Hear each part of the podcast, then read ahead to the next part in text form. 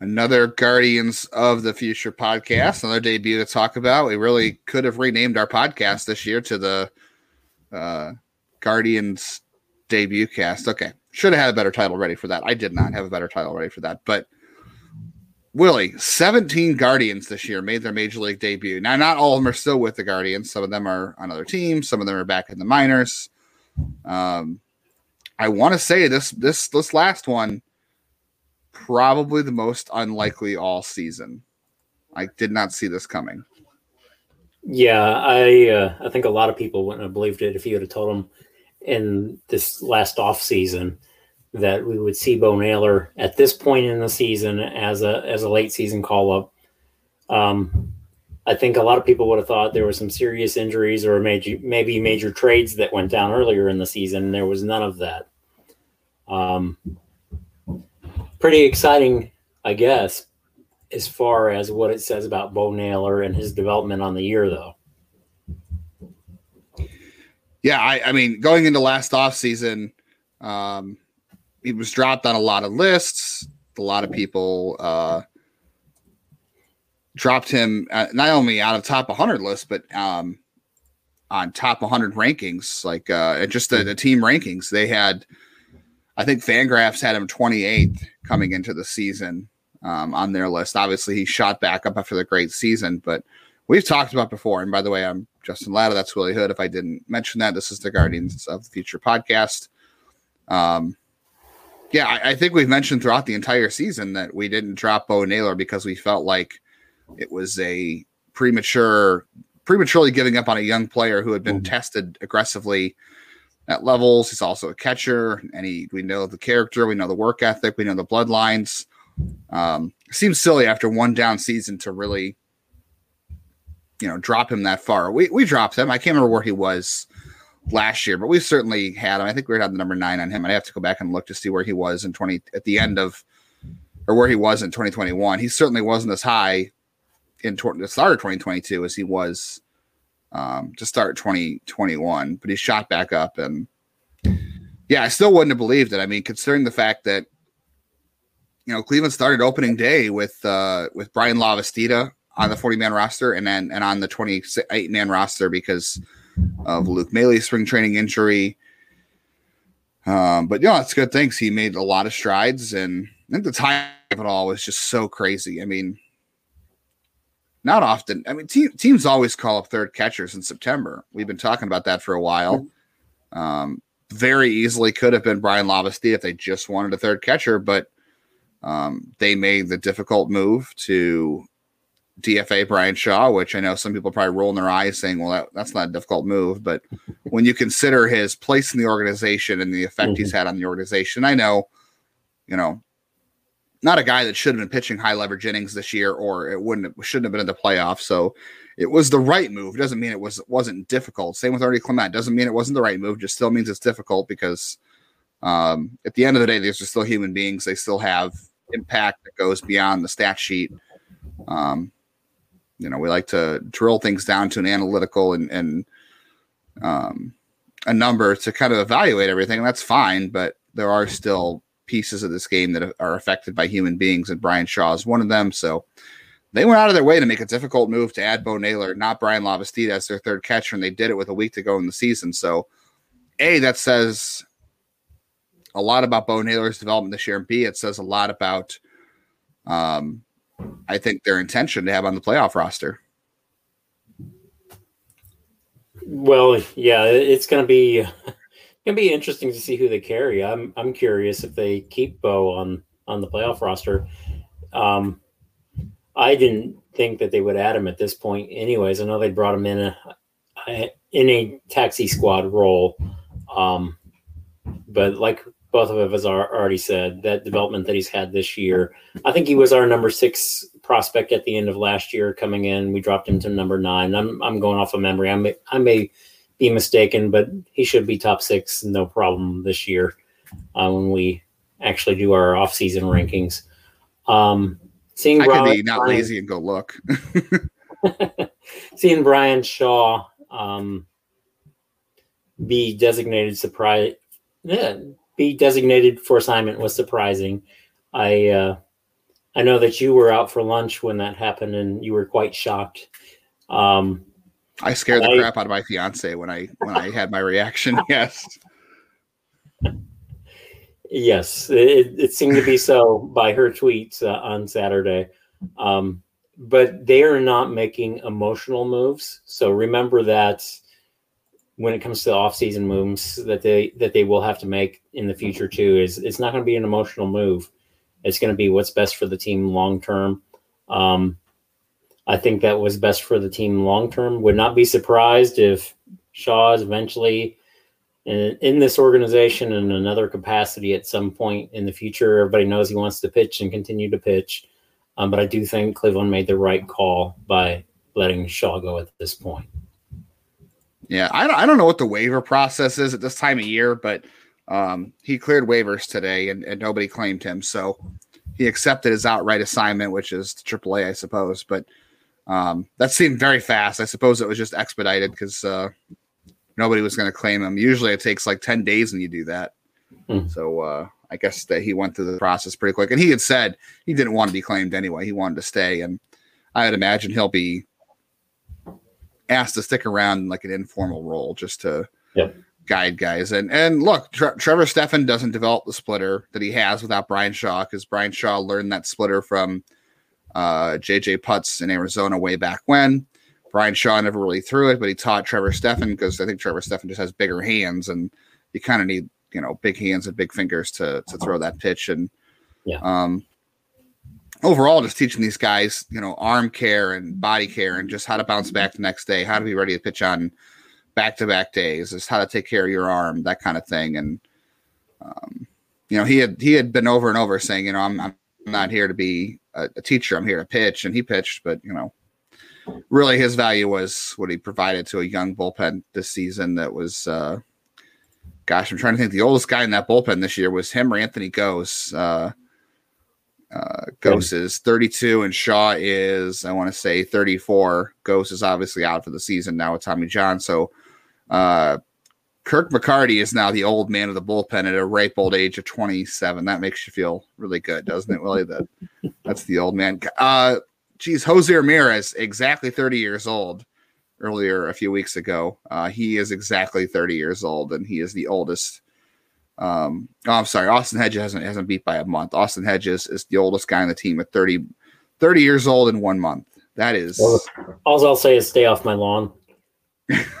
stay off my lawn.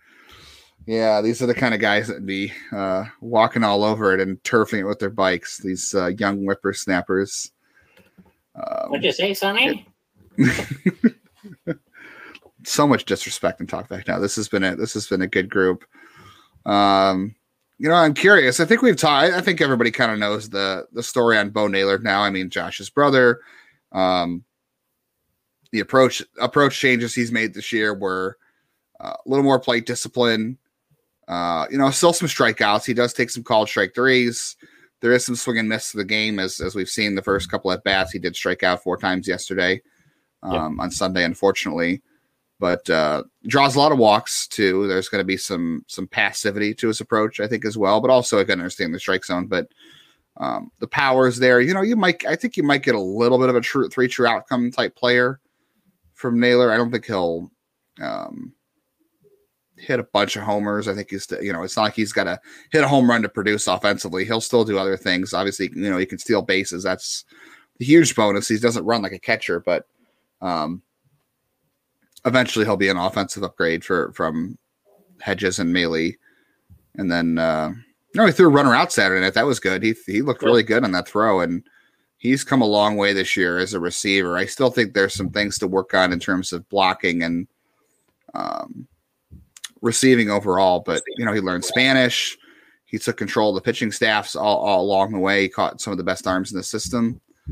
Um, I think he's ready for that leadership role. Obviously, he's not going to start in the postseason. I think people should probably um, temper expectations. Bo Naylor is not going to be starting any. I don't think he's going to be starting any postseason games. I think he's there. Um, so when they pinch hit for Austin Hedges, who should start every game, um, they have an emergency catcher and maybe a guy that can also pinch hit for you know Luke Maile late in the game or something. I think that's probably where the value is at that point. Yeah, I agree. I, I think that's his role for now.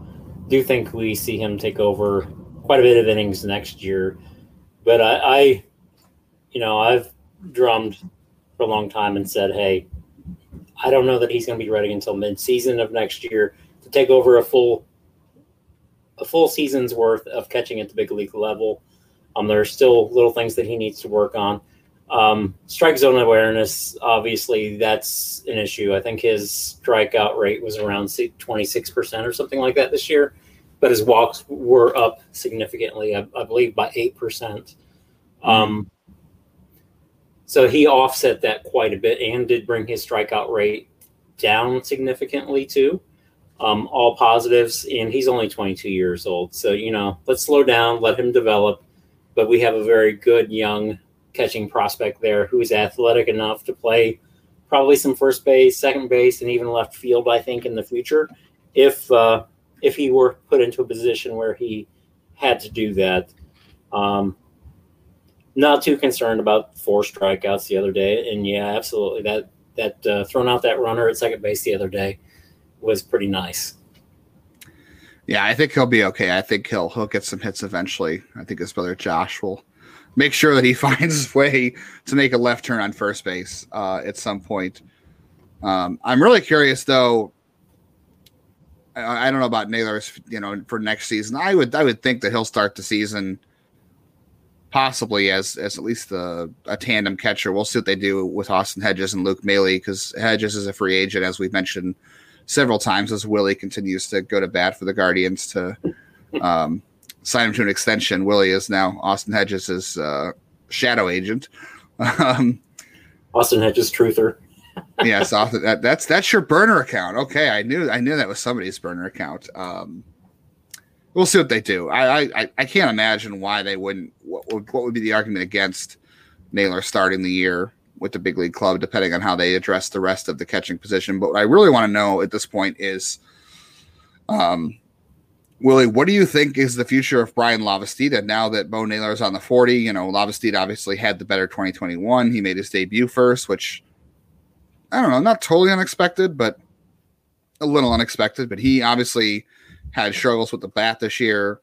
Um, I don't know that um, defensively he's as athletic or I don't know. I think that's the wrong word. Maybe that's the, way, the wrong way to look at it. But I think there are some more tools there for for Naylor defensively. And remember, both these guys are converted catchers. Neither of them are lifelong catchers. Naylor was they were both infielders um, as amateurs, so this is new to both of them um, for the most part. But you know, wh- where do you kind of see the future of Lavastida lying now that Bo Naylor's here and he's the guy in Cleveland for the for the playoff run and not Bryan Lavastida, who would have been the easy move. I'm not too concerned with Lava. Um, he got bounced around a little bit this year, being up in Cleveland unexpectedly and, and on the bench. And I believe he had an injury at one point in time, so he missed some time too. Um, odd year for him. I, I'll call it a wash. I'm not willing to say, hey, he's not a, a quality backup catcher in the future because I think that's where his role ultimately is. Uh, he also has that positional flexibility with the former um, experience in the infield, somebody that can play some second base and, and maybe some first base for you. Um, I think that's you know his potential role in the future is a guy that comes in as your second catcher, maybe even a third catcher. You know, if rosters are expanded or you want to carry, you want to be creative and you want to carry that third catcher, he would be a guy that would allow you to do that. I, I think Lavastida is going to be fine. I think he just develops into a major league backup. I've not changed much on him. Um, when we drafted him, I when I saw a video of him, I said I think he's a future major league backup catcher, and my mind hasn't changed much on that. Um, I, have always felt that Bo would be the starter of the two of them, and you know I, am not moving on that at, at, this point. I do think Bo has definitely increased his stock this year, um, curving those strikeouts, making more contact, and um, getting more walks. Definitely worked the strike zone a lot better this year than he had in the past. But uh, and I've said in the past too late in August of last year, I remember seeing Bo put up some really quality at bats when I was watching uh, Nick Enright video and a few other guys. So I was impressed. August, September video of, of Naylor from last year. Yeah, maybe kind of where the pieces of that approach came into play last year, and he was trying to turn things around. And remember, he did have the walk off hit for the Ducks in uh, the championship game last season, so yep. kind of came around towards the end of the season. But yeah, I'm kind of with you on Lavastida. I still think there's a good backup role to be had. There's still some uh, positional for flexibility if they want it, if they want to do that. Um, they haven't done it in game with either of them. I know last, I think last AFL they had Bryan Lavastida playing some second base. I don't know what they'll do this year. I don't think he'll be in the at the AFL. I'm sorry, instructs. Um, mm-hmm. I don't know if he's go. Usually, 40 man guys don't go to instructs, but they're both on the 40 now, and I don't see any reason for them to move on from Lavastida. I think his his 40 man spot should be safe because, yeah. like we've said, Hedges is a free agent. Luke Maile has one more year of um, club control. Um, I, I, I'd imagine they're going to non-tender him anyway, but even if that's the case, even if they don't, you still you well, still you have three catches slot. on the 40. You can save that slot. Um, basically, just leave Maile on the roster until you re-sign Hedges or acquire a, a different catcher. You you go right. that route and give yourself some depth, built-in depth that way. Um, you could even potentially flip Maile at a later point. You're not going to get much in a return, but you know, one of those, hey, let's do a guy a favor and send him away and get a little bit of cash back for him, because teams are always looking for catching, and I think he is a serviceable um, second, third catcher for a lot of teams. Yeah, and I don't know. I mean, certainly if somebody were to really want Bryan Lavastida in trade and Cleveland was thought they were bringing back, you know, a big missing piece, I don't think like they would be precluded from saying, well, we need we need Lavastida on the on the 40. We can't trade him. I mean, it's not like it's like we always say, nobody's untradeable. Um, yeah. by himself, not going to bring back a, a large return trade wise, but um, if I'm the Guardians, I'm, I'm hanging on to Bryan Lavastida just because you know catchers get hurt and yep. Naylor's young and Lavastida's young. I still think there's some upside with Lavastida to be had, and like we both said, ver- positional vers- versatility. And I like the bat still. I think um, doesn't have the the power Bo has. Doesn't strike out as much either. Um, a little more contact oriented, but um, yeah, the backup role still looks good to me, and I think we both think he has a major league future. I don't see any reason to move on from him. Um, in either either any instance really. I think you need the depth and um, we'll see what they do with David Fry in the offseason. David Fry is going to the AFL to catch. Um, I don't know if he's going to catch how often he's going to catch. Usually on in the AFL they have um, like a taxi squad kind of thing where guys catch like on Wednesday or they play like Wednesday and Friday or something and usually one of those spots is reserved for catchers. So it's possible he plays that role.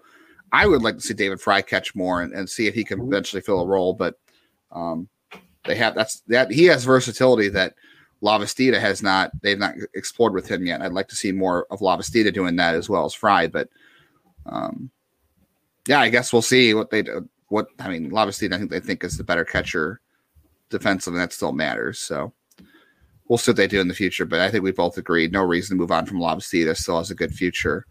Um, I don't know if you saw the game on Sunday, Willie, or if you caught the highlights or if you caught Twitter, but um, Will Brennan first career home run on Sunday, and he hit that ball into the teeth of the wind. It was like a twenty something mile an hour wind. Not a day for good power hitters, although Josh Naylor hit one, but Josh Naylor's got you know big man strength and he's known for his power, and uh, that is not what Will Brennan's known for. Still, it's a home run and has a triple. Um, what are your thoughts so far on Will Brennan? He is, you know, got into the lineup and he's hit almost there. I think he only has one major league game without a hit. I th- think he's made uh, major league pitching look facing major league pitching look just as easy as it did when he was in AAA this season. He's done nothing but hit. the The home run was impressive. I was out running some errands and flipped the game on just as he came up to bat and got to see that home run. So that was a pretty sweet timing on my part. Fortunately, um, and that was a heck of an inning too. You know, exciting to see them put up a lot of runs in one inning. I like that we're not uh, stationary, so to speak, not a stationary offense, and and that's one of the things that a lot of people may not like this offense, but Will Brennan, Steven Kwan, those type of players are, are guys that are not stationary players either. They're guys that move one base at a time or two bases at a time. They don't offer a lot of power, but um, you know Brennan is just a good ball player. Same thing with Steven Kwan, who who had a heck of a month and put up uh, rookie of the month stats, um, or got the rookie of the month award and, and put up some sweet stats this last month too. Yeah, I think we are on track to see Will Brennan be. I guess it'll depend. I guess against lefties they may platoon him, which they don't need to. Um, I have to go back and look. He um, didn't have the best of numbers against lefties in AAA. I'm going to go take a quick look now, but um, certainly well, still. That, while you're doing that, I'll just throw this in there. It, you know, I've said a couple of times Brennan is a uh, a third outfielder. Maybe I should say he's a second outfielder. Right now, he's probably the second outfielder on this team. Um, yeah, I know Oscar Gonzalez is good. Oscar Gonzalez is a yeah. I I, I think there's a definitely higher upside um, for Brennan and better outcomes for Brennan than you're going to get from Myles Straw. And Brennan, I've, I've said, is a, a good fourth outfielder. I'm sorry, uh, Straw is a good fourth outfielder. Brennan is good third, and maybe he's at R two right now. Um, not trying to disrespect Oscar Gonzalez because I think he's an outfielder DH, but um, Brennan is just a, a, quality player all around. Has speed, has a good arm, puts up good at bats. Um, obviously, can make contact, and he's just shown who he is. Um, just a very impressive overall start for him. And who would have thunk it from a guy that missed a year essentially because of COVID, and then ended up double A to start the season? Who would have thought he would be you know, cross three levels essentially, going from double A, triple A, and now into the major leagues, and not missing a beat. You know, he he's just continued to perform. I, I think it says a lot for the development uh, from within the organization and for him as a player. Yeah, I mean, I I feel like may, maybe maybe this somebody can correct me on this. I feel like I was as high on Will Brennan as anybody out there coming into the season and uh, throughout the season. Um, certainly did not expect him to make his major league debut this season, and I certainly didn't expect it to be, you know, after the fact that they didn't call him up to start the month of September. Um, with Myles Straw having a terrible August, and obviously Straw has gotten it back together in September, which is great because now they've got both those guys rolling. That's really good instead of having to have Will Brennan replace Myles Straw and then still need another outfielder. But uh, didn't see any of that coming for sure. Will Brennan against lefties this year. Um, better numbers in Akron against lefties. In, in AAA, things uh, were a little bit tougher for him, but overall, uh, 254, 313, 339 against lefties. So not unplayable, but certainly not as good. He had a, a 333, 389, 518 line against right handers. So I'd imagine the playoffs, they're going to platoon him. Um, so mm-hmm. game. Game one of, of the wild card series, you can almost guarantee Cleveland's going to see a left-hander. It's either going to be um, Shane McClanahan of the Rays, or it's going to be Robbie Ray of the Mariners. So you could expect that Brennan will probably be on the bench, which I'm not sure I agree with, even with his splits, because your alternative is Oscar Gonzalez and right, and Owen Miller is either the DH or the first baseman, depending on what you want to do with Josh Naylor that given day. Um, I don't know. I, I, I, I would take Will Brennan in right field and Oscar Gonzalez DHing over Owen Miller against a lefty, but I, I have a feeling that's how that's going to go. I don't love it, but you know, it is what it is. Either way, Will Brennan is going to be on this postseason roster. What was that? I said 254 is better than 241 or whatever it is Miller's putting out there right now. Uh, I'll take a look and see what Owen Miller has done against lefties real quick too. But uh, you know, like I said, either way, Will Brennan's making the postseason roster. That's good. Yeah. He'll play. Um, geez, Owen Miller this year against left-handers. Um, oof, 211, 291, 308. Um, yeah, I'm taking Will Brennan. I know those are triple A, those are minor league numbers against lefties. I don't know how, how many uh, lefties he's faced in the majors yet. It might be not any yet. They may not let him, but um, I'm taking Will Brennan in right field giving you elite, de- you know, elite defense over Oscar Gonzalez, a huge upgrade. Um, looks like Nate, uh, looks like Brennan has faced um, five plate appearances against lefties, one hit, and oh, he's got two RBIs against left-handers. 200, 200, 200 across the board. I don't know, but it's five at bats. Um, I'm still taking Will Brennan. He gives you the defense in the outfield, and he's not going to be any worse than Owen Miller. So I'm taking Will Brennan, but I know I, I have a feeling against lefties it'll be Owen Miller in the lineup, so we'll see. But he's going to be there in the postseason. I know people have asked about Bo Naylor's postseason eligibility, and um, I know Zach Meisel has tried to explain it multiple times, and it's it's it's a very confusing rule. But really, what it comes down to is this: Will Brennan will will be able to replace Anthony Gose because he was on the 40 this year and he is on the 60 now and has Tommy John, so he's done. He can't play.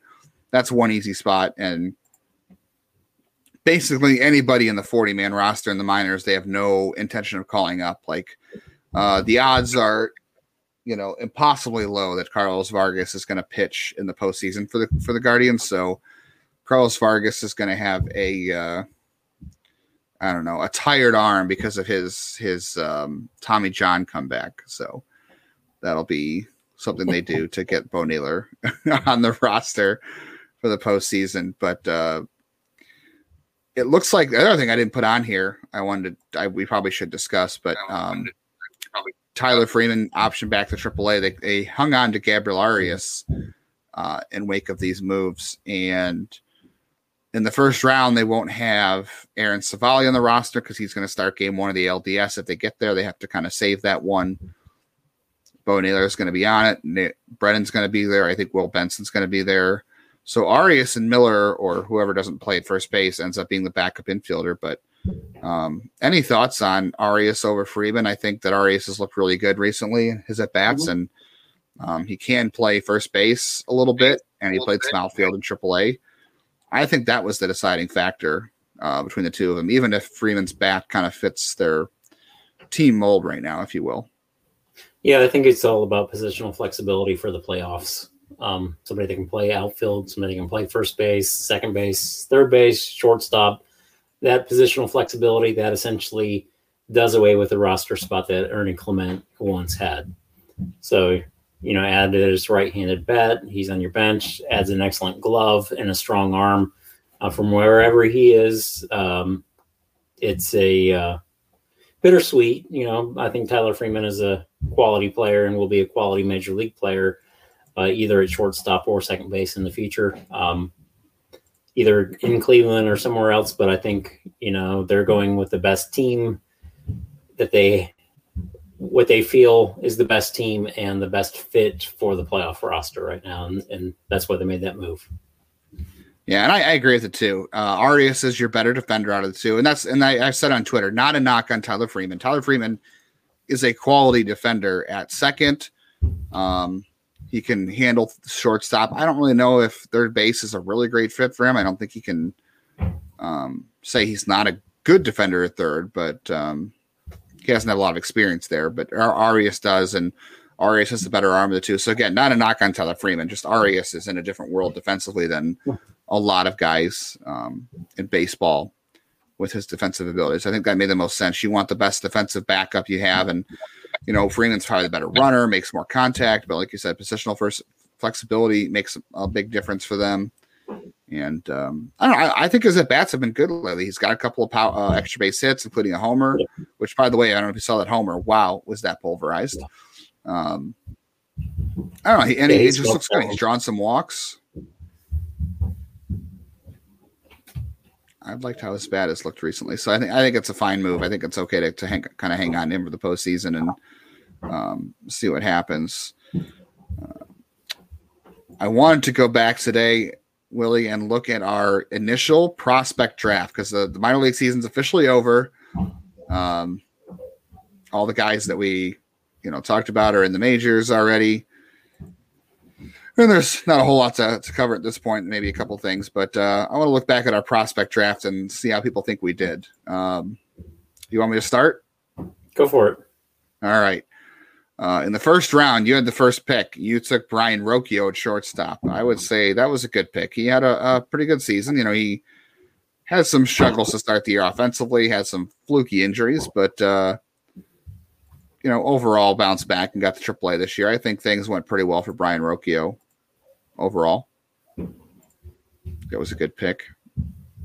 I went with a lot of infield talent. Yeah, you load up on the infielders. Uh, the second pick, I took Jhonkensy Noel, and um. He did have a good season. I mean, led led the organization in homers. Still, still a really young kid. You know, he's still only 21 years old. Um, ton of power. Good, you know, very good season. Justin, he ended up in AAA, hit over 30 home runs. Excellent season for for such a young player. Consider yeah. where he should be theoretically, minus the whole construct of him being on the 40 man roster. And tell me you have a 21 year old in AAA that's hit over 30 home runs this year. We know he's going to strike out, but the power that he brings is game changing. Um, I think it was an excellent pick. If you look at his strikeout rate too, um, he played 62 games, so he had 20 more at bats in Double A than he had in High A this year at Lake County, where he started.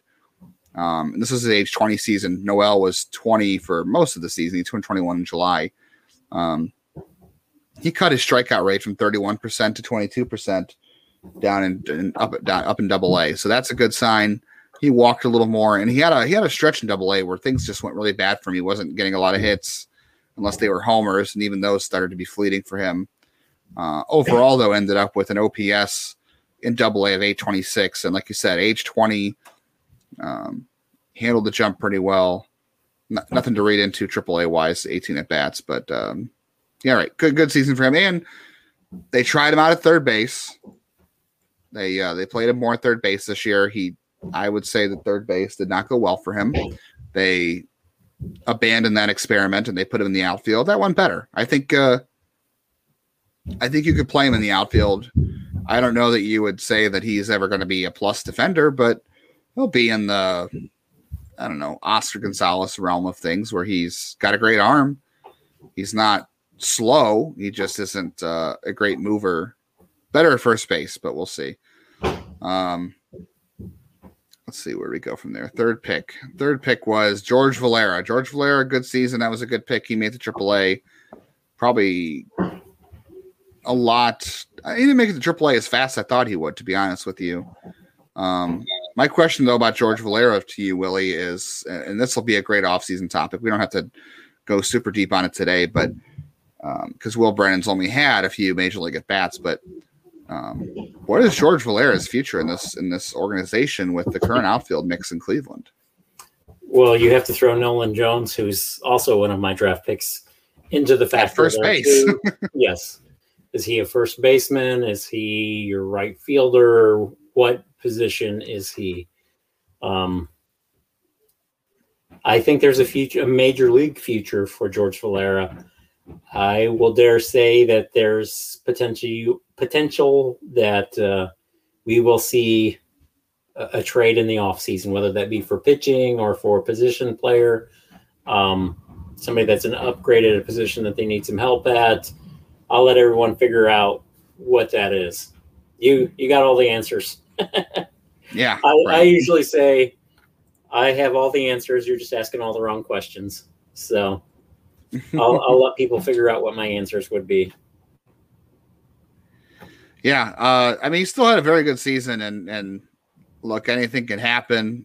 These and, and these sorts of things also tend to to work themselves out, right? Like we we sit here and yeah. talk about how oh the forty man and and this sort of thing. Like we see all this outfield depth all of a sudden, right? And I'll uh, I'll put on the screen if anybody wants to look. Um, I'll, I'll upload the video later. So if you listen to the audio, you uh, you won't be able to see it, but uh, the video will have the uh, the prospect draft up right there. We're talking about Valera right now, and um, who was the fourth pick? Oh, I took Daniel Espino four overall. That uh, I, I I DM'd you the other day about that Willie. I said, man, I really miss watching Daniel Espino pitch. That hurt that really hurt. Uh, I hope he's better and back next year. I hope he's uh, ready to go. I'm gonna I'm scheduled to talk to Guardians director of player development Rob Cerfolio this week for a postseason chat on prospects. So hopefully he'll have some good things to say about Daniel Espino's health. We'll chalk that one up in the lost column for me due to injury, unfortunately. Yeah, um, I drafted a bunch of injured pitchers, so we're in the same yeah, column well, on that one. All of yours but one ended up pitching this year. Um, but your fifth pick, we talked about Nolan Jones. You put him at first base. Never made it to first base this year, but uh, yeah, his future. I, I, hard to say too. I mean, he looked good when he came up. To be honest, like he yeah. he started off strong, and then I didn't think he was doing that poorly when the Guardians sent him down. But um, clearly, I think it says a lot that Will Brennan was called up in September and not Nolan Jones. Yeah, I, I think that's a positional fit with Brennan, but also um, here's a guy that's hitting the cover of the ball. You know, I mean, he forced the issue. They've always said that force the issue and you know make your own opportunities, and Brennan did that. I, I think it's hard to argue against that. Uh, could have argued for Jones to get that call. Um, I also think what we are seeing is the depth that this organization has built. And as I said to somebody the other day, you know, really we haven't seen the best prospects yet to come. And, you know, I, I was referring to Bo Naylor, uh, Gavin Williams, Daniel Espino, George Valera, Brayan Rocchio. Tanner Bibee. Tanner Bibee was next. I wasn't going to forget him. I think that's your big six.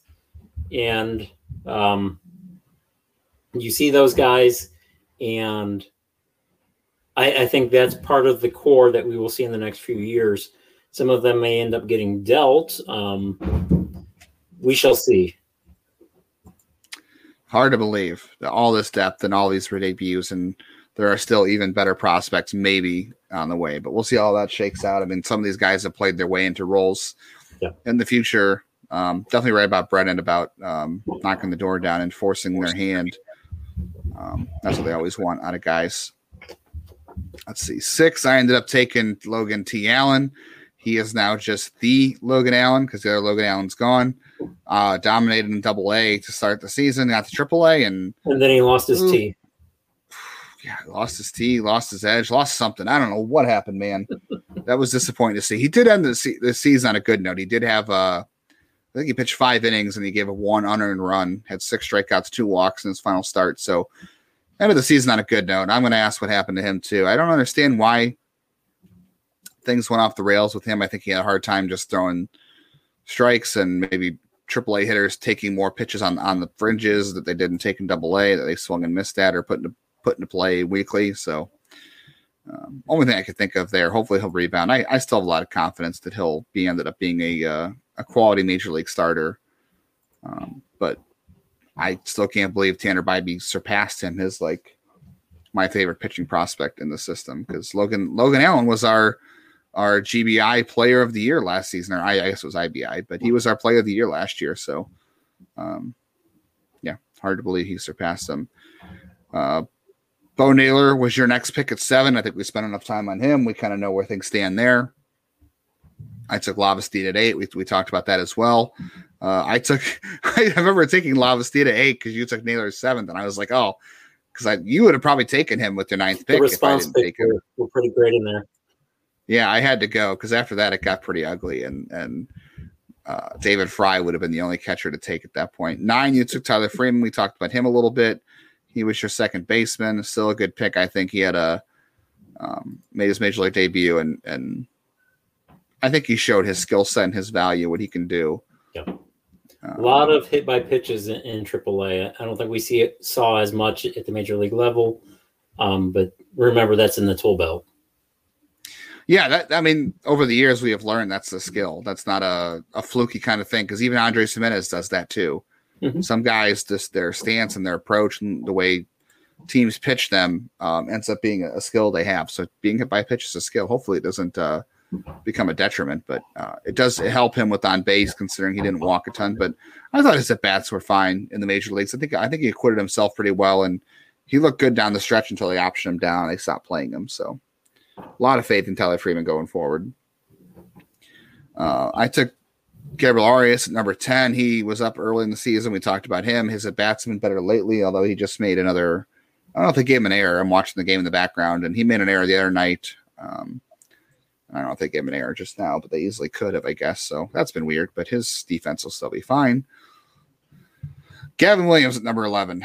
Um, Gavin Williams pitched probably, I don't know, I guess it'd be hard to exceed expectations, but did he exceed expectations for you, or did he kind of come in exactly what you thought he was going to do? Um, I think he first round in, pick. The bar is high. Yeah, yeah. I, I, think he came in about where I thought he was going to be. Um, I didn't think he would end up leading the organization in strikeouts or anything like that. Um, that's not not the development that needed to take case needed to take place with him. Um, everyone knows that I, believe it was Tanner Bibee that actually ended up leading the organization in strikeouts. It was either him or Logan T. Allen. If I can't remember who ended up leading the whole Oregon strikeouts in the minors. Um, but neither of us took Tanner Bibee. It was Will Dion. Yeah, might, might have been Will Dion. I'll, I'll, double check that for you, but you go, you go ahead. I'll check that. I, I, thought somebody hit 177. I don't remember who that was. Um, it may have been Logan T. Allen, but but anyways, you know, I, I think Williams met expectations and didn't expect. It, it's kid gloves. You want to get him, build him up as a starter, get him his hundred plus innings, and with that, you're going to get 130, 150 strikeouts from him. I don't know what he actually ended up with at the end of the season. Uh, but he was impressive all season. I think the most impressive pitching prospect was the most polished pitching prospect to come in, which was Tanner Bibee. Yeah, it was Logan Allen at 177, Bibee 167, Hunter Gaddis at 158, surprising. Uh, Will Dion 157 and Gavin Williams at 149. Uh, they had 11 pitchers this year with over 100 strikeouts and Tanner Tully was two two strikeouts away from over 100 as well. So, and a reliever too. List. What's um, that? And a reliever too. Uh, what's his name? The kid from Indiana. Can't remember. The lefty, Tim Herrin. Uh, he had 101. Did pretty he really? Sure was, pretty sure there was a reliever that hit 99 strikeouts too. That. Oh yeah, Tim Herrin 101. Yeah, you're right. It was 14. It was uh it was 15. Sorry, I had to, I had to justify the or I had to change the qualified um innings pitched here. So Tim Herrin was 101 at 15 and Kate Smith had 99. So they were awfully close to having a much more. Boy, Tim Herrin, we'll have that discussion I think uh sometime at the end of October, but that's going to be an interesting case. Um on what to do with him. Reed Johnson came out of nowhere at 122 strikeouts. That was impressive. Neither one of us took Tim uh, Reed Johnson though. Um, I I in my mind, Reed Johnson was a senior draft pick, a guy that would come in and log innings, and would not be much more than that. Than potentially maybe a middle reliever at some point in time, and he showed his potential starting pitching prospect. So. you yeah, a guy I didn't get to see a lot of, a guy I didn't know a whole lot about, didn't pay much attention to, and he snuck through. He did. That's what happens in. that's what happens when you develop. That's what happens, you know. That's that's baseball is scouting. You know, you have to be able to see these guys like multiple times. Um, something. My abilities are limited, so I don't have that ability oh. to get out and see these guys as much as uh, professional scouts do. But uh, you know what? Overall, Justin, I think you and all you and I have done a pretty good job identifying some of the some of the top talent in the draft with the draft that we had. Um, I don't know what yeah. pick we're up to now. we're up to 12. We talked about Gavin Williams. 12, I took Steven Kwan. Uh, looking back, kind of surprising that he's the 12th pick in our prospect draft. When we did this, I want to say we did this back in uh, like March before camp broke. None of us knew if Steven Kwan was going to be on the opening day roster. So yeah, looking back, Steven Kwan, great value at 12. I don't know what more needs to be said about Steven Kwan at this point. Uh, he might be the team MVP just with how he's changed their style of baseball this season. But uh, absolutely did not guess that. You took Cody Morris at 13. That was a good pick. He, you know, he was an injured player at that time. I don't, I don't think he was hurt at that time. I'm like, I can't remember, but uh, I don't remember. Um, my whole mindset, you know, I put out in, in the preseason predictions was he would impact the bullpen in the second half.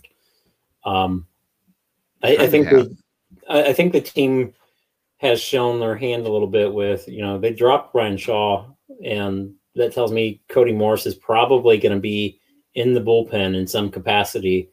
Um, I guess you could argue which pitcher is going to end up getting dropped off the roster.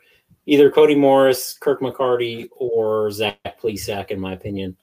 Um, I think Cody Morris is in there. So that that says a lot.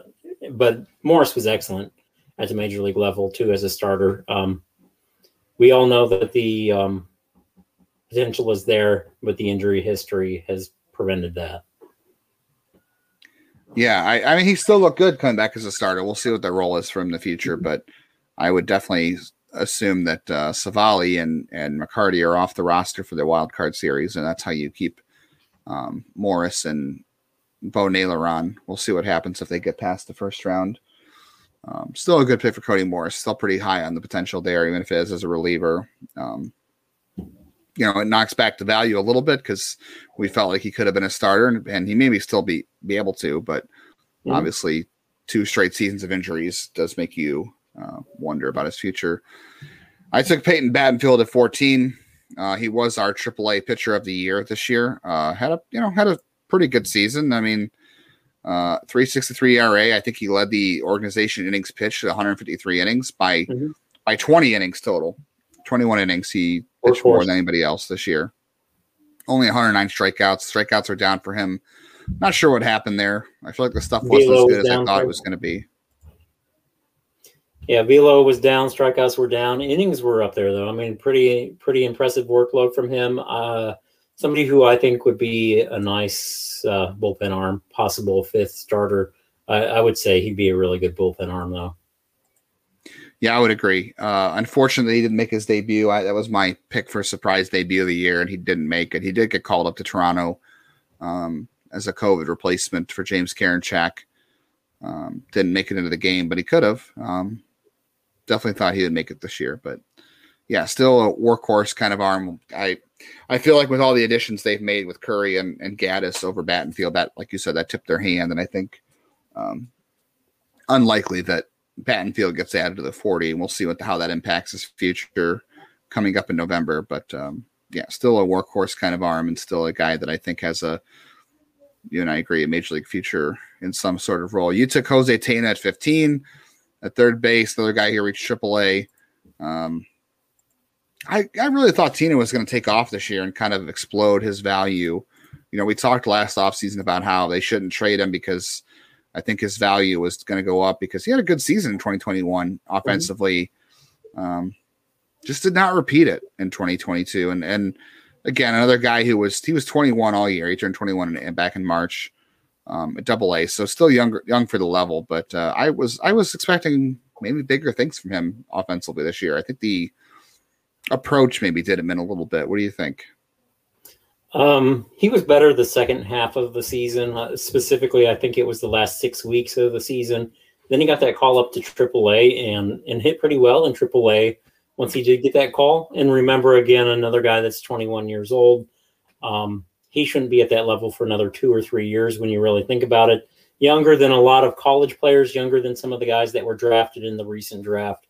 Uh, you know, like in the top 10 picks. So a guy that's already in AAA had a taste of AAA I, I think that's pretty impressive uh, track record there. Um, I think that there's still some work to be done with him.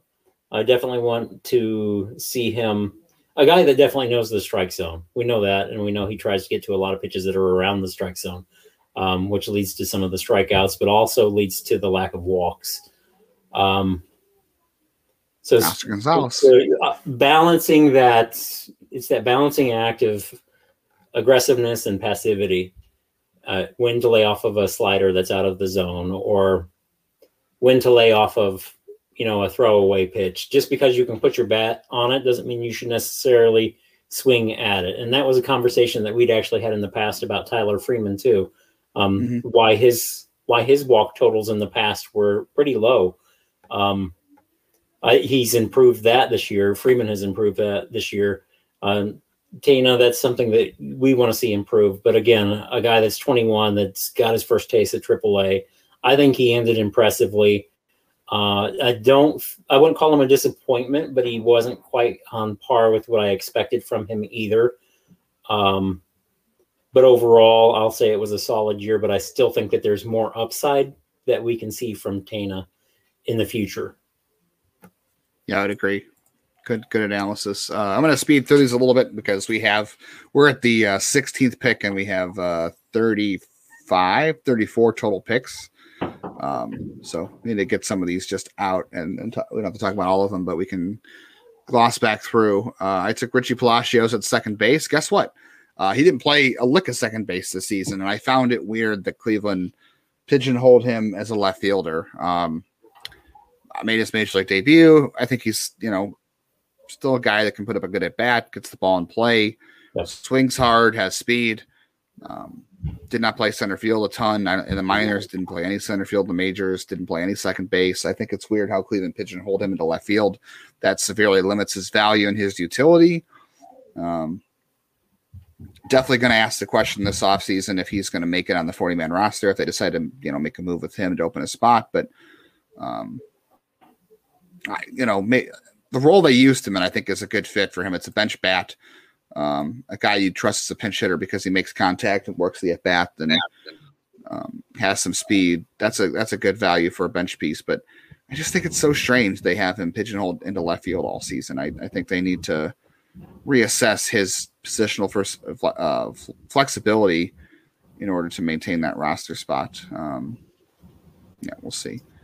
I think he's a potential uh, DFA candidate in the offseason um, if they need to open up a roster spot or potential minor trade chip. It, it, not thinking I, not thinking that Palacios doesn't have value or have a role. Uh, it's just hard to have him on this team with some of the other talent that's here too. Um, like I said in the past, I think he could be a, a most days second baseman at the major league level. Uh, I think there's that type of speed and talent there for him. And I do think he's a second base, baseman, and it did strike me as odd that he was played mostly in left field. But I think that was mostly out of necessity and also wanting to get him that experience. Yeah, I mean, it's not like they were going to play him at second base over Andres Gimenez, but uh, I still, you know, if he's going to be on a major league roster, I think being only able to play left field is kind of a detriment they got to you know open that back up. I don't know if they need to DFA him. I think you could probably well, I guess if you DFA him, you could trade him, but um, somebody I think you can move for like international signing money or um, yep. a, you know a comp. I don't know about a comp pick. I'm not sure that that will go. Yeah, well, I, I don't think he has no value. I just think his value is minimal, and that's not a jab at him. I will agree. You could probably get 250k for him in the international market uh, once that does open up. Yeah, or maybe just somebody further down the line in the minors. We'll see. Uh, 17th pick, Doug Nikhazy. He was our um, high A pitcher of the year. Mostly not not you know nothing not a knock against him. He had a he had struck out a lot of batters this year. He yep. um his double A debut wasn't really good, but you know, not a surprise. It was like two starts, 128 strikeouts, 102 innings but he pitched the most innings and, and high A of anybody. He, I think he got better as the season went on. Um, the walk rate still a problem. We'll, we'll see how that goes, but uh, it's funny that he missed a lot of bats this season. He had, like I said, he had 120. Where am I at? Doug Nikhazy, Doug Nikhazy. 128 strikeouts, 102 innings. Only allowed 73 hits. So, not like guys were getting a lot of hits off him. He just couldn't keep the ball in the zone a lot. That reminds uh, me of a reliever on the big league roster. Doesn't give up hits, strikes a ton of guys out. What's his name? Has a nice curveball. Oh, James. big game James, huh? Yeah, yeah. Maybe it's a oh. big game Doug, huh? Doug Day, yeah. Hey, Doug Nikhazy could be the left-handed version of uh, James Karinchak with the big curveball and the fastball and the the fiery attitude. Yeah, that'd be fun. I think you've been saying that for a while, so we'll see. Um, I still like Doug Nikhazy, and the fact that you drafted him away from me is still uh, keeps me intentionally, intentionally, intentionally. yeah, there was there was a lot of, and and people didn't see that some of the things that we did. Um, so I thought you were sleeping on Will Brennan. So I just let him slide. I'm like, ah, I'm going to get him late in the draft. I forgot that you did his write up, man, and you had been on him the whole time. I forgot that you did the write up at that point, though. And, and neither of us took was, him. like I took a ton of I took a ton of infielders thinking, well, there's going to be some value in outfield talent later. And then I was forced to, into taking like Oscar Gonzalez as an outfielder, and then I decided he'd be my DH as the draft ended up playing out. But um, there's a lot of response uh, picks in the mm-hmm. draft, and you'd taken a lot. You'd taken a lot of pitching talent off of the board at that point, so I had to come back with something. You know, that's where I went uh, with Cody Morris after getting Gavin Williams, and I went with Doug Nikhazy just to spite you. And I think you came back and grabbed Petey Halpin before I could get him. I, I did. That was the the, the Petey Halpin pick was a response pick to Doug Nikhazy because Petey Halpin was your guy and Doug Nikhazy yep. was my guy, and uh, impressed with how Halpin finished the season. Um, 20 year olds usually tend to wear down at the end of a long season. He did not. He got better. That's impressive to see. Uh, let's see. 19, 19 was out. You took Oscar Gonzalez. See, somebody had him. You took him at DH. That was a good pick. Didn't see that coming. Yeah, that's that's one I thought I may have drafted him too high, um, but he's one that I thought was going to have a great year. Some of these guys that I went for, you know, I I kind of went down my personal board of how I had players ranked, and if they were available, I just picked them. And I, I remember saying that at that time that I was going by my board. I wasn't going to go by a, a lot of uh, I don't know, a lot of the extra stuff. But at some point in time, I had to fill out my roster, so I needed an outfielder. Gonzalez was there. I grabbed him, and I think it was a heck of a value pick getting him there. Yeah, it was definitely one of the better picks here. I mean, getting Steven Kwan at 12, I don't think anybody could have seen that coming considering no. it was March when we did this. But Oscar Gonzalez, that was a heck of a value. And, and we were both that coming either. We were both very high on Kwan. I think we both had him top five in rookie of the year. Mm-hmm. Um, odd that we did let him fall that far. We went we went with some big names over him. Um, yeah, looking back, one I would have took. He's one that you snatched up. Um, but I was I I had planned early in the draft. I was going to take Bo Naylor, and I was going to come back to back picks with Bryan Lavastida, and then you snatched yeah. Lavastida.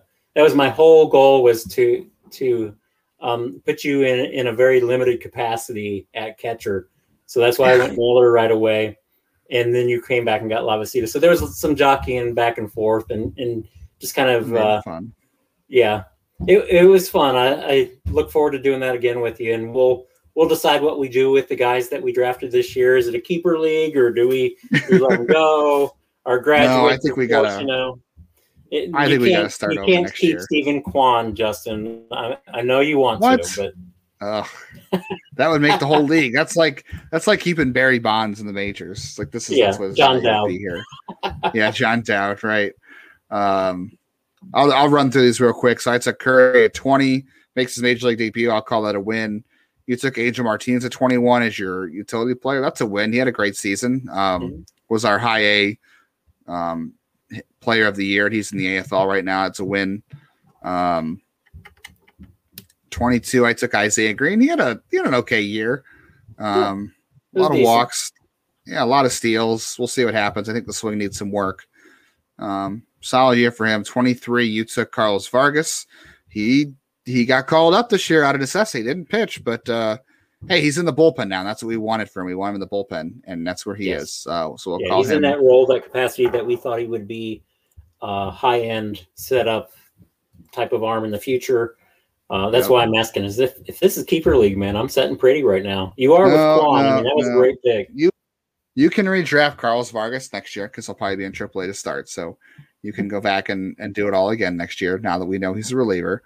Um, I took Jack Leftwich at 24 as a reliever, and guess what? He was a starter and a pretty darn good one. So uh, I won't say I saw that coming, but uh, no. pretty good find. Stumbled into value there. Yeah, right. Yeah, we'll see what he does next year. Tanner Burns at 25. Uh, not a fantastic year, but you know, he still 92 strikeouts, 88 innings, 355 ERA. Uh, we've talked about him in the past about how he's mm-hmm. really um, the stuff in the velocity has never come back from where he was in college, but still a back end starter, maybe a bullpen arm. Uh, maybe he'll turn things around next year. Who knows? But uh, still Double very Clayton Battenfield. Yeah, quite possibly. And um, yeah, I, I don't know. I, I, hopefully he turns things around because they did spend a high pick on him, but uh, yeah, I, I still a very solid arm. Yeah, I think it's still a major league arm. I just think the ceiling is decreased. Yeah. Here's here's my two favorite picks in the draft from from me at least. I took Gabriel Rodriguez at 26 because third base options were just limited. Let's be honest. Um, had a very solid season for a 20 year old in high A who had a very poor showing in 2019 or 2021 in, in low A due to um, some conditioning issues. But uh, big big bounce back year. And I'm going to skip ahead to 32 or my 30th pick. Um, because I don't want to talk about my 28th pick. My 28th pick was Tobias Myers, which was a giant swing and a miss. Um, but I had Micah Pries at 30. He had a fantastic year. So I really think those were some really my best picks. I mean, I did, like you said, I, I lucked in some value with, with Jack Leftwich. Um, the rest of my pitching was honestly terrible, to be honest with you. And I got Noel and uh, Kwan, but my favorite picks had to have been Rodriguez and, and Micah Pries. I think those were good ones. You and, and Will Benson like, made his uh, major league debut for you, and Oscar Gonzalez was a huge win for you. Yeah, and I think you you may have rounded out the draft with Nick Mikolajchak. Um, yep. I think one. I one did take Aaron Bracho. That was a fail. I think one of my losers, um, and this isn't a this isn't me sliding him when I say it, but uh, Luis Durango, somebody I, I continue to be high on, did not have a very good season. Didn't hit 200. Um, did show his speed though. I mean, I believe he stole like 20 plus bases, even though he hit like a buck 88. Um, did not have the type of season I thought that he would. But he's a guy that relying on that slashing speed style to get on base, hit the ball where they're not, and, and get on base. Um, we'll see how stronger. he does in the future. I, I, yeah, I think he just needs to get stronger. He needs to get more physical. Um, add some upper body strength to that minimal frame at this point. Um, looks like a leaf that would get blown away in the wind. yeah, unfortunately, I think I think he will. That's why he was back in. I know he had like a bit of an injury too. That's why he was back in Arizona yeah. at the end of the year. So he'll he'll work on that as well. Yeah, Micah Pries is one of my favorite picks. Obviously, a great year. We're going to talk about him in the future because I uh, I got a lot of hope for him at this point. Um, I took Aaron Bracho. I'm going to call that. I think I'm going to say Aaron Bracho. Okay, Ethan Hankins did not pitch this year. He pitched one game. Um, it has come back from Tommy John. I don't know. I don't know if you can call that a a big swing and a miss in terms of picks. Like he's still. I don't. I don't feel bad about that pick to be honest with you. Uh, going after upside on a guard a guy that I knew was injured and knew could miss the entire yeah. season. It, it was the long view and what I think he's going to be. Um, I think your floor is a very good potential high setup man. Um, mm-hmm. I think mm-hmm. there's still potential for a starting pitcher there. We'll see because he hasn't really had a, a season in three years, so it's going to be hard to yeah. justify him being a, a, starting pitcher in the future. Uh, but there's still potential, and we do know he was working on the side. COVID, the COVID right. lost season, then Tommy John, and then he actually had COVID during the season um, mm-hmm. And of course, I went after Lenny Torres. Don't feel bad for that one. Who could foresee the family situation play right. out with him? That was not a predictable situation. Um, I think it's encouraging, if anything, that Torres is out in Arizona. They think there's talent that's there and needs innings. Um, that's an encouraging sign with him. Um, and notice that he's actually getting innings over Hankins. And, and yes, I think Torres actually um, yes, Torres had last season, but they had the option to put Hankins in in Arizona or uh, try right. to get him in some innings there, and they went with Torres there. So very encouraging to me that Torres is going to go to Arizona and get some innings. Um, one of my favorite picks. I, I loved your Micah Pries pick. He was a guy that I really liked and somebody that I've followed for the draft. Um, Almost a 2020 season. Like, I did not like your Aaron Bracho pick. That's where that was how I was going to end this. Was Aaron Bracho? Oh, yeah, uh, and I, I basically starved you out of infielders on purpose, uh, because I stockpiled a bunch of infielders, and then you got a lot of good outfielders. But I, I will say um, Will Benson's season really made me look pretty good, um, and so did Oscar Gonzalez season. That that made me look smarter than I am. Um, those no, those were good. Those were you know good swings on picks. Uh, but th- that was back, all about value. I, I, remember saying that with that with that mock draft that we did, it was all about value for me. How I value guys. So I just played my board and went with it. And of course, Gonzalez, admittedly, I reached down my board. I think I had Gonzalez at 35, 34, something like that at the point at that point on my prospect list. And he was the highest rated outfielder for me next down my list, and I grabbed him out of necessity. So you basically forced my hand into going after Gonzalez, and it played out well for me. Yeah, it did, and I uh, you got Angel Martinez. The Angel, Angel Martinez pick is why I ended up with Aaron Bracho. I waited so long on the utility position, and looking back, I probably would have gone with uh, I don't know Milan Tolentino or something. So Aaron Bracho, I don't know. It's going to be uh, a tough off season for him. I have a feeling. We'll see what happens to him. Um, yeah, Nick Mikolajchak was on there. The, the, the Tobias Myers one was bad, but we'll see. Let's see. Um, on your team alone, your your pick, you had one, two, three, uh, four, five, six. You had six six major league debuts uh, of your your players, and if you want to count Ethan Hank or you want to count Carlos Vargas as a call up, that's seven guys um, on your list of guys there that you did pretty good with. For me, I had uh, Lavastida, Palacios, Arias, Kwan. That's four. Um, Curry five, and I guess if I want to count Battenfield the way you counted Vargas, that's six. So no matter how you spin it, you had more major league debuts than I did this year. Um, if I had to guess, I, I, think the best pick had to be Steven Kwan. No, just because the the year he's had. Yep. Yeah. I think my favorite two picks of the entire draft is obviously Steven Kwan going 12th, and then I think I think I got Angel Martinez around 20 in the 20s. Um, of course, you mm-hmm. knew you knew going into it how big of a fan you I was him. of Angel Martinez. Yeah, I've I've been on the uh, I've been driving the Angel Martinez train for several years now. I've I've had him as a top 15 prospect for several years.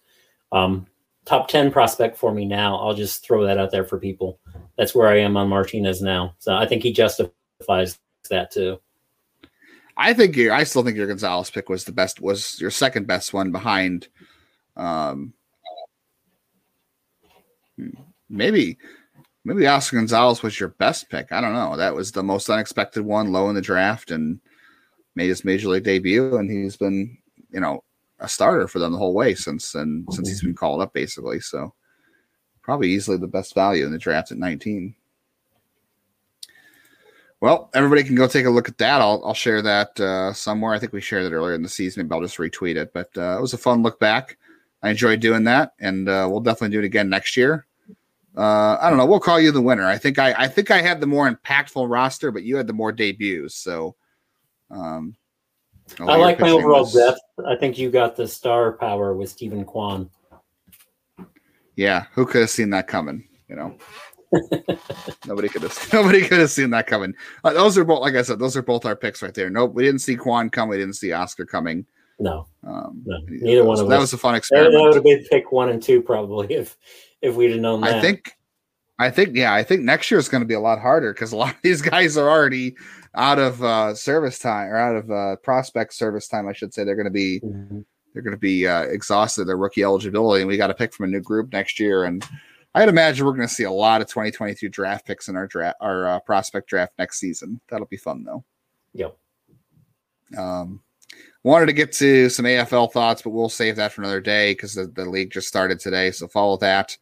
Um, check out the site. We'll have um, awards coming up I know today we just had the AAA player and pitcher of the year and, and Bo Naylor and Peyton Battenfield. So all of our level um, awards have been given out. Now we're going to do prospect of the year, pitcher of the year, and uh, defensive player of the year, and reliever of the year, comeback player of the year, all that good stuff. And we'll have uh, all all first team and all second team prospects as well.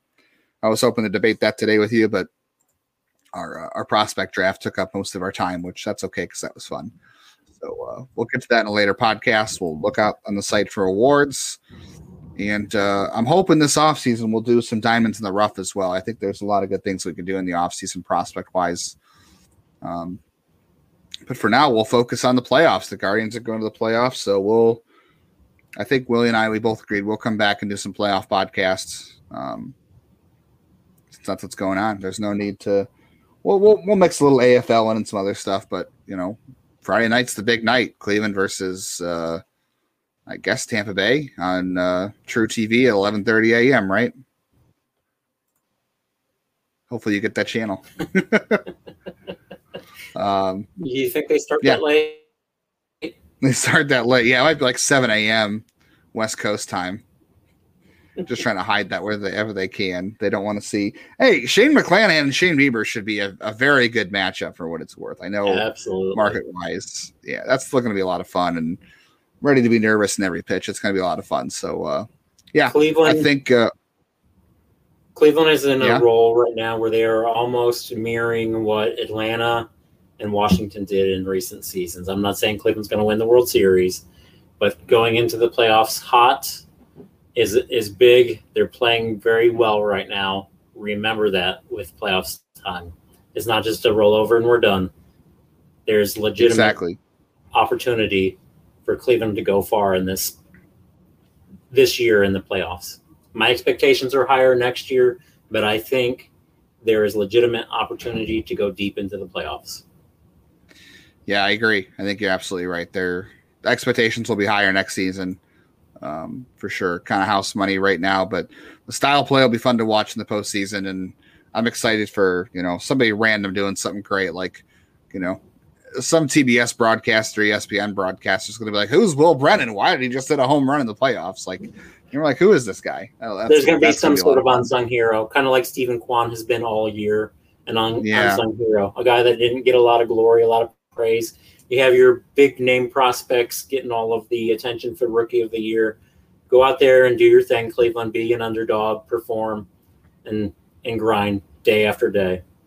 Good pitching. I hope the hope Trevor Stephan and James Karinchak look a lot better than they have in recent days, and they're going to need that. So, yep, going to come down to that. All right. Well, uh, I guess I would throw out our Twitter plugs, like I always say. If if you've gotten an hour and 10 minutes and you're not following us on Twitter, that would be really weird, but uh, we'll do it anyway. It's uh, W I L L H O O 99 on Twitter for Willie.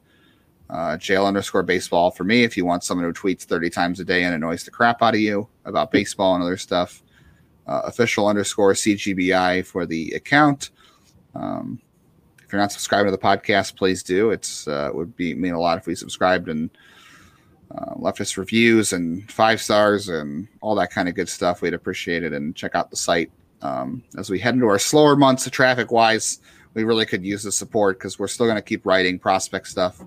Um, just got to get all that planned out. But I do have a lot of plans for prospect um, content as the offseason gets here. So thanks for listening. Thanks for sticking with us all season long. Willie, thanks for doing this with me, you know, 90% of the season. And, uh, you know, taking time to do this. It's been a lot of fun, and I think we'll come back with at least one more playoff podcast. We'll see how things go from there. But uh, yeah, thanks for everyone's help and support this season, and uh, hopefully next Monday we're talking to you about the Guardians and Yankees in the ALDS.